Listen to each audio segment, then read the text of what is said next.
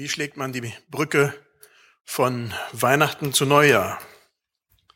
Gestern, als ich so im Bett lag, einzelne Böller knallten durch die Gegend. Noch nicht viele, es war früh. Aber das war, bevor ich wieder wegschlummerte. Dann habe ich noch so gebetet und drüber nachgedacht, was das Jahr so war, was das neue Jahr so bringt. Und heute ist schon wieder 2014. Aber Weihnachten ist noch gar nicht so lange her. Und als ich diese Predigt vorbereitet habe, dann habe ich auch einen Text gelesen aus 2. Könige 7, Vers 9. Besser gesagt, mehr als nur diesen Vers, aber auch den. Und das ist eine lange Geschichte. Das sind zwei Kapitel, mehr sogar noch, aber zwei Kapitel so umrandet so das, das Wichtigste. Und das war zu einer Zeit, 810 vor Christus ungefähr, wurde Samarien von Syrien belagert. Eine schlimme Zeit. Dadurch kam eine große Hungersnot ins Land. In Samarien und hauptsächlich ganz, ganz spezifisch in Samaria, in der Stadt. Natürlich war alles extrem teuer. Hat jemand von euch eine Teuerung erlebt? Außer unser einer in Afrika. Ja, viele, äh, äh, Klaus, Willi, ihr habt wahrscheinlich schon noch damals Inflation erlebt, ja? Und das war eine schlimme, schlimme Zeit. Es kam sogar so weit, dass zwei Frauen sich um ihr Babys stritten und dann haben sie sich geeinigt und gesagt, dein Kind essen wir heute, morgen dein, äh, das andere. Und äh, dann haben sie angefangen, haben sie das erste Kind gegessen, am zweiten Tag sagte die andere, nee, nee, der Deal gilt nicht mehr. Und da war die Frau so sauer und dann ist sie zum König gegangen und der König war so wütend, so schockiert, dass er den Propheten Elisa zu sich bestellt. Wofür sich an Gott halten, wenn Gott so etwas zulässt? Daraufhin sagt Elisa das Ende der Hungersnot für den nächsten Tag voraus. Der eine Kammerdiener lacht, der an der Seite steht. Und da sagt der Elisa auch, und du wirst das morgen erleben und nicht leben. Und dann wurde er am nächsten Tag von den Massen überrollt. Aber das kommt später. Aber es gab vier Aussätzige. Halt, jetzt bin ich noch gar nicht so weit.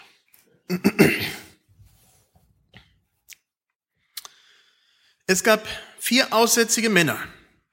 Die waren natürlich noch ein bisschen verzweifelter als alle anderen weil als Aussätzige lebten sie von den Brotkrumen vom Rest der Gesellschaft und es gab keine Reste. Es gab nichts. Und sie hatten überhaupt nichts mehr zu verlieren. Und so machten sie das, was komplett verrückt war. Sie gingen ins feindliche Lager über. Sie sagten, was sollen wir hier bleiben? Wir sterben sowieso. Wenn wir hier bleiben, sterben wir. Also gehen wir rüber. Das Einzige, was passieren könnte, ist, dass sie umgebracht werden oder dass sie etwas Essen ergattern. Und jetzt stellt euch mal vor, sie kommen darüber und kein Mensch ist da. Kein Mensch ist da. Alle Syrer, die Belagerung, die vorher da war, hatten alles stehen und liegen lassen und waren abgehauen. Der Herr hatte Panik ins Lager der Syrer gebracht, so dass sie wirklich geflüchtet waren. Die hatten Esel, Pferde, die hatten alles stehen lassen. Die haben auf dem Weg ihre Waffen alles weggeschmissen, Hauptsache weg. Das kann man sich gar nicht vorstellen. Panik, pure Panik. Und die vier Aussätzigen, die haben sich gütlich getan. Die haben erstmal geguckt, wo Gold und Silber ist und so ein bisschen gesammelt und Essen natürlich erstmal gut gefuttert.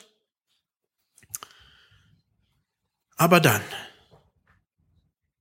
aber dann kommt der Text, den sie sagen,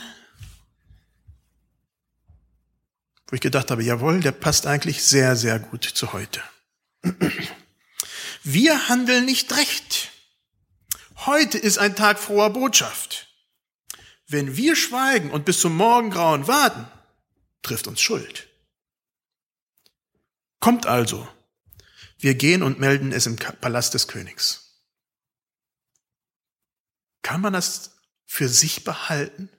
Ein Riesenlager, Belagerung und komplett verlassen. Ich meine, für vier Leute, die hätten da Jahre wohnen können, aber irgendwann hätten es die anderen auch gemerkt. Also so gut wäre es auch nicht gewesen. Aber einfach diese Überschwänglichkeit, das war klar, das war zu viel. Aber es war ein Tag froher Botschaft. Am Anfang steht eine Prophetie. Diese ist so unglaublich, dass keiner dem Propheten Elisa glaubt. Was heute unerschwinglich teuer ist, soll morgen billige Wegwerfware sein. Kann das möglich sein? Würde heute jemand sowas glauben? Wohl kaum. Wir haben gerade Weihnachten gefeiert. Noch sind Schulferien und viele Familien, so wie unsere, haben frei. Eigentlich ist zu Weihnachten genau das passiert. Das Unglaubliche, das, was nicht passieren konnte, ist wahr geworden. Gott ist in Jesus Mensch geworden. Erlösung war bis dahin eine komplizierte Sache. Ich möchte mal sagen, sogar für die Fachleute, für die Theologen, für die Rabbiner war das eine komplizierte Sache.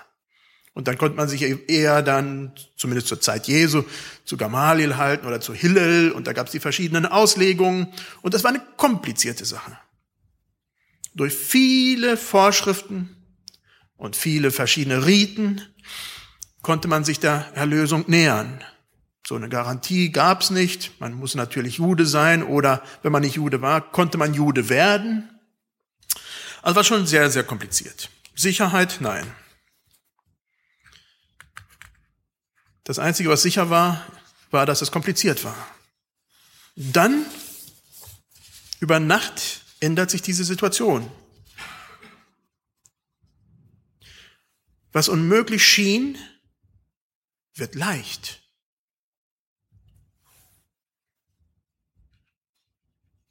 Das finde ich faszinierend. Niels Armstrong, das war ein Apollo 11 Astronaut und Captain, der damals hochgeflogen ist, ein Mann, der mich in meinen Kinderjahren furchtbar fasziniert hat und den ich öfter mal kennengelernt, äh, auf verschiedenen Veranstaltungen treffen durfte. Äh, äh, und äh, der sagte dann, oh nee, der hat das nicht gesagt, aber der hat sein ganzes Kinderleben davon geträumt, zum Mond zu fliegen. Zu einer Zeit, da, da gab's das nicht. Da hat er immer davon geträumt, ich fliege zum Mond. Und so ist es dann geworden, dass er tatsächlich zum Mond geflogen ist. Wohlgemerkt, zu einer Zeit, da war noch niemals einer auf dem Mond. Es gab's nicht. Sein ganzes Leben war von diesem Traum geleitet. Er ist Pilot, Testpilot für das Militär gewesen. Er ist wie oft runtergecrashed und hatte übelste Verletzungen. Immer wieder. Das war sein Traum. Er hat das Unmögliche möglich gemacht. Mit Jesus Weihnachten ändert sich alles. Das Unmögliche wird möglich. Mit Jesus haben wir einen Tag froher Botschaft. So wie es die vier Aussätzigen treffend für damals für ihren Tag gesagt haben. Das Unmögliche ist wahr geworden. Wir gehen ab heute in ein neues Jahr. Jahr 2014. Keiner weiß, was das Jahr beinhaltet, was passieren wird. Heute ist dieser historische Moment dieses historischen Jahres. Wir wissen gar nicht so recht, was passieren wird. Manche schauen mit Angst und Sorgen in das Jahr. Andere freuen sich auf Herausforderungen und Zukunftspläne. Jeder verbindet dieses, diesen Anfang mit anderen Gedanken. Aber ob nun mit Angst oder mit Hoffnung, eines bleibt für mich klar. Heute ist ein Tag vor Botschaft. Das möchte ich mit den vier Aussätzigen ganz klar bekunden. Wir gehen in ein neues Jahr voller neuer Hoffnungen. Nicht alle werden dieses Jahr überleben. Möglicherweise werden sogar Leute aus unserer Gemeinde in diesem Jahr sterben. Wir wissen es nicht. Trotzdem ist es ein Jahr froher Botschaft. Wir haben in Christus ein unmögliches Regelwert an Riten und, und äh, Regeln, die vorher nötig waren, nicht mehr nötig. Wir brauchen es nicht mehr, um Erlösung zu bekommen. Erlösung, das Wort, was eigentlich aus der Sklaverei kam. Ein Sklave, der erlöst, der jemanden hatte, der ihm das bezahlte, damit er frei kam. Wir haben Jesus, der für uns dieses bezahlt hat, indem er Mensch wurde. Damit fing alles an. Er hat das Unmögliche für uns möglich gemacht. Die frohe Botschaft nehmen wir in diesem Jahr 2014 mit hinein. Egal was kommen mag. Egal welchen Widrigkeiten wir ausgesetzt sind, das kann uns keiner nehmen. Wir haben einen Tag und ein Jahr einer sehr frohen Botschaft. Der zweite Teil lasst uns gehen und es sagen. Ich will nochmals zurück zu diesen vier Aussätzigen. Sie hatten ja tatsächlich nichts zu verlieren, da in Samaria, in dieser Stadt. Alles, was ihnen passieren konnte, war tot. Und das war in dem Augenblick, so wie sie es sahen, noch nicht mal ganz schlecht. Insofern wären sie beim Übergang ins feindliche Lager, ins syrische Lager gestorben, wäre das eine Abkürzung von dem, was sowieso erwartet wurde von ihrem Tod. Also insofern wäre das überhaupt nicht sonderlich erstaunlich gewesen. Damit hätte man rechnen können. Und sie waren damit einverstanden. Aber das war egal. Es ging ihnen sowieso so schlecht. Es war so dreckig, es war so furchtbar. Das Sterben in dem Augenblick gar keine schlechte Option war. Ein schneller Tod gegenüber ein Dahinsiechen, was sowieso nicht mehr lange dauern würde, mit Prognose Tod, ganz, ganz klar vor Augen. Was ist besser? Somit wagen diese vier Aussätzigen das Undenkbare was die anderen noch nicht mal gewagt haben. Sie gehen zum feindlichen Lager. Sie legen alles auf diese eine Karte. Es gibt nur zwei Möglichkeiten. Verlieren oder gewinnen. Und dabei treffen sie auf das Unmögliche. Im feindlichen Lager ist keiner da. Also ich muss sagen, ich wäre super gern dabei gewesen. Nicht in der Situation, danke, nein. Äh, den ganzen Hunger und so, das hätte ich mir sparen können.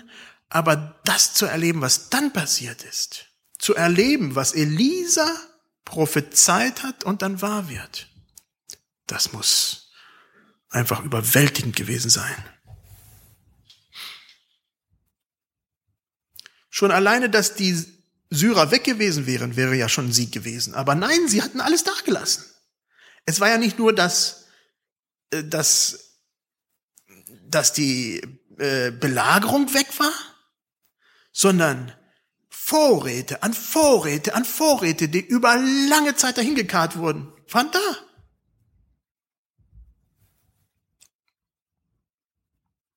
Nur die Feinde waren weg, alles andere war da. Nachdem sich die Aussätzigen gütlich getan haben, gegessen und getrunken hatten und Gold und Silber gesammelt hatten, bekommen sie ein schlechtes Gewissen. Sie gehen zum König, um ihm diese unglaubliche Nachricht zu überbringen. Glaubt ihr, der König hat ihn, ihnen, diesen vier Leuten, geglaubt? Das war ja unmöglich. Sie konnten nicht glauben. Der König konnte nicht dran glauben, dass sowas unmöglich gewesen wäre. Das war ja unmöglich. Aber sie hatten nicht mehr viel zu verlieren. Insofern sagten Berater vom König oder ein paar Berater, die an der Seite standen, sagten, was können wir noch verlieren? Schicken wir doch einen Spättrupp. Wir haben nicht mehr viele von denen, auch ein paar Pferde, die sind auch schon fast alle tot, aber einen Spätdruck kriegen wir zusammen, schicken wir die los, um zu gucken, was da passiert ist. Kommen sie um, weil die Syrer uns eine Falle damit stellen, kommen sie um, da haben wir nichts verloren.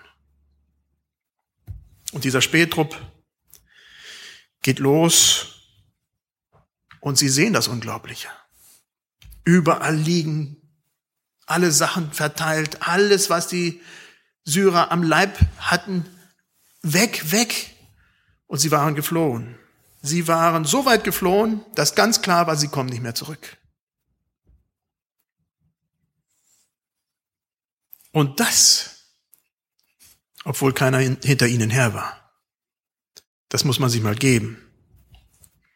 Gott hatte Furcht in dieses Lager hineingebracht. So eine große Furcht, dass die Syrer geflohen sind und dass das, was Elisa sagte, prophezeite, wahr war. Und nun geht die ganze Stadt raus und plündert. Und zwar nicht auf der sachten Art und Weise, sondern eher so, wie man es von der Schule kennt. Wenn Klasse aus ist oder wenn heißt raus aus der Klasse, dann äh, fängt das große Gerenne an. Und wie gesagt, der eine, der das dessen gespottet hat, der wurde vom König vor, bevor das Ganze losging, zum Tor gesandt, damit er das kontrolliert, alles äh, durch die Reihen gehen lässt. Und der wurde natürlich dann platt gemacht. Den gab es dann sehr schnell nicht mehr. Wir handeln nicht recht. Heute ist ein Tag froher Botschaft. Wenn wir schweigen und bis zum Morgengrauen warten, trifft uns Schuld. Kommt also, wir gehen und melden es im Palast des Königs. Das waren die Worte des Aussätzigen, der Aussätzigen. Ein Tag froher Botschaft. Wir handeln nicht recht. Heute ist ein Tag froher Botschaft. Diese Botschaft, diese frohe Botschaft haben wir in Christus auch. Dieser Text ist ja vom Alten Testament, zweite Könige. Aber wir haben in Christus ja noch viel mehr und das wird ja immer wieder die frohe Botschaft. Evangelium. Das ist die Übersetzung davon. Das griechische Evangelium.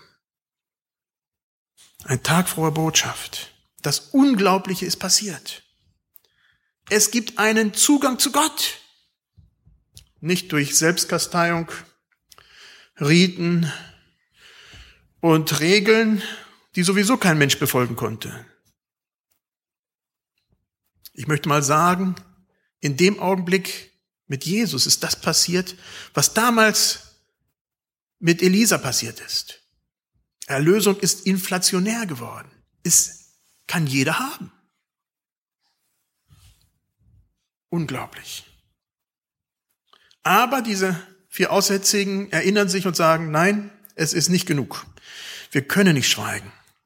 Wenn wir schweigen, trifft uns Schuld. Die gute Nachricht von Jesus ist genauso ungeheuerlich, möchte ich behaupten, wenn nicht gar noch ungeheuerlicher wie die plötzliche Flucht der Syrer damals. Das geht nicht. Es ist nicht möglich. Das Unwahre, das Unmögliche ist möglich geworden. Die Reaktion der Menschen heute zu dieser guten Botschaft ist oftmals genau die gleiche wie damals. Unmöglich ist unmöglich, geht nicht. Ich kann mich an verschiedene, äh, ach, vor wie vielen Jahren wurde mal so ein ähm, Flyer herausgegeben, Worte berühmter Männer oder was weiß ich. Da, da wurden so verschiedene Leute befragt und dann sagte ein Richter, ein, einer der obersten Richter in England, wenn, da wurde er gefragt nach der Historizität der Bibel und so weiter und ob das denn sein könnte, sagt er, wenn es denn möglich wäre, dann wäre das das Wahrscheinlichste, dass es so ist. Historisch müsste man annehmen, dass die Bibel recht hat und Jesus tatsächlich geboren ist. Sagt er, aber es kann ja nicht sein, insofern ist es nicht so.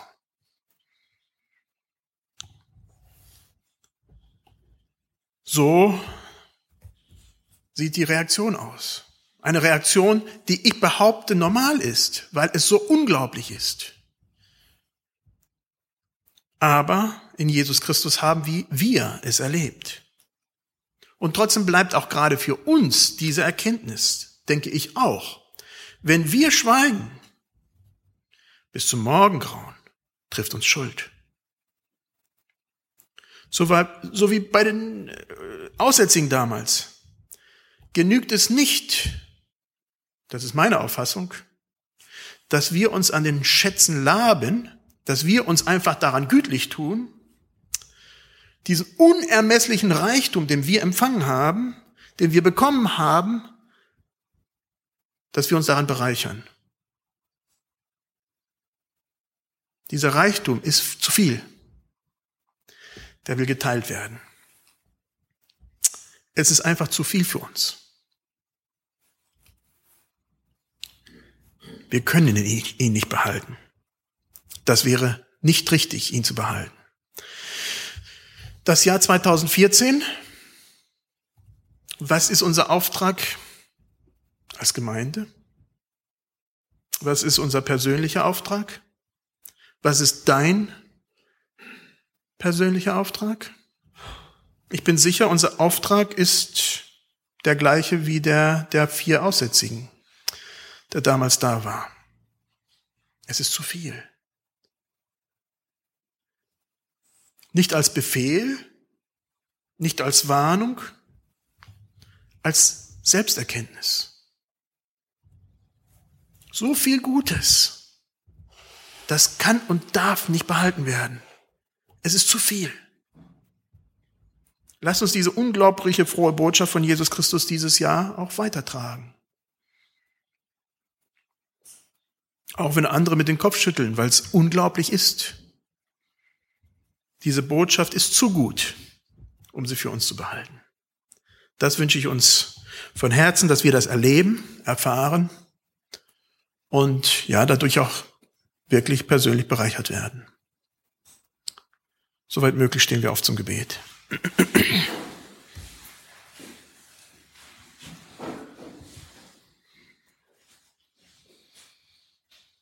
Jesus Christus, ich danke dir dafür, dass du tatsächlich in, ja, das Unmögliche möglich gemacht hast. Und wir werden es nie ganz begreifen können. Und doch wissen wir es und dafür danke ich dir dass du Mensch geworden bist und wir nun erfahren dürfen, erleben dürfen, wie gut es uns geht, in der Sicherheit, in der Geborgenheit von dir. Ja, aber wir wissen auch, dass es vielen anderen nicht so geht, die noch täglich zweifeln, ob ihr Leben überhaupt Sinn hat oder wofür sie Sinn hat. Viele beenden diese Zweifel im Suizid. Herr, schenk uns immer wieder ein Herz, das hinausgeht, dass dieses zu viele, was wir erleben, anderen zeigt. Herr, wir danken dir dafür, dass du so viel gibst. So viel, unglaublich viel. Wir danken dir dafür. Amen.